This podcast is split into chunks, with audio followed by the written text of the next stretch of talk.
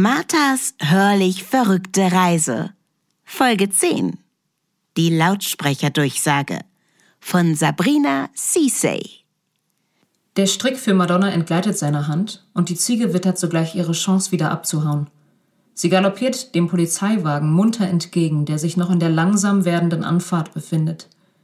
Die Scheinwerfer des Autos sind angeschaltet da es nach dem Regen etwas neblig geworden ist und blenden die vier Freunde, die immer noch sehr verdutzt vor dem Eingang der Halle stehen. Hier spricht die Polizei.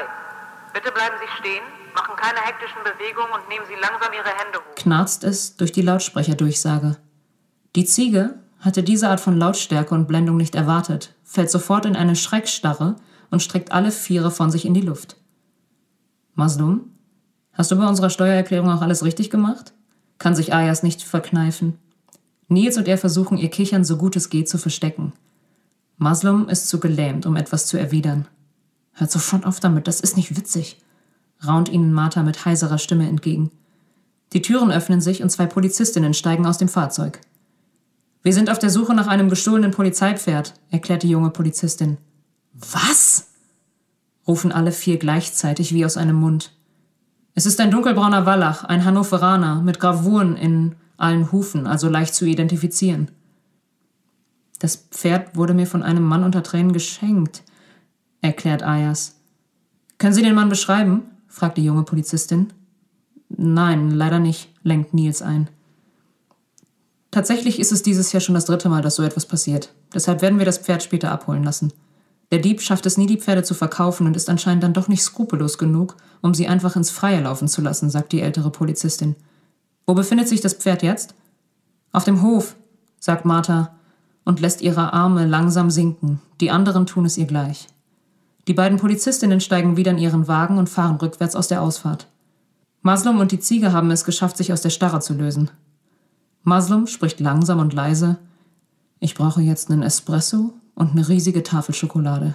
Ich bin sowas von dabei, schießt es aus Martha heraus. Nils und Ayas tauschen Blicke aus und stimmen den beiden anderen stumm nickend zu. Die vier gehen mit noch etwas wackeligen Beinen zurück in die Halle und setzen sich an den Esstisch, der neben der kleinen selbstgebauten Küchenzeile steht. Maslum kümmert sich um den Espresso, während Nils und Ayas die Schränke nach Süßigkeiten durchwühlen. Martha findet ihr Ladekabel unter einem Haufen von Papieren wieder und schließt ihr Handy an. Auf einmal hört man nur einen Laut von Martha. Ein bisschen, als ob sich jemand von hinten an sie rangeschlichen hat und sie daraufhin erschrickt. Sie starrt auf ihr Handy, entsperrt das Display und tippt in Windeseile ihren PIN ein. Oh Gott, entfährt es ihr. Zwölf Anrufe in Abwesenheit. Ich muss mich bei unserem Auftraggeber melden. Sie tippt auf die Nummer, die ohne Namen bei ihr eingespeichert ist, und legt das Handy ans Ohr. Es tutet nur einmal. Dann nimmt sofort jemand ab und. Wir hörten die Lautsprecherdurchsage von Sabrina Cissay.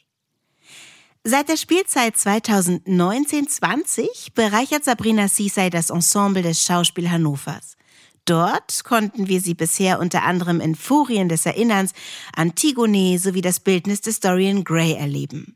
Sabrina Cissay wurde 1989 in Münster geboren und nach der Schauspielschule in Berlin begann sie ihre Theaterlaufbahn am Kasseler Staatstheater. Der Region Hannover bleibt sie hoffentlich noch lang erhalten.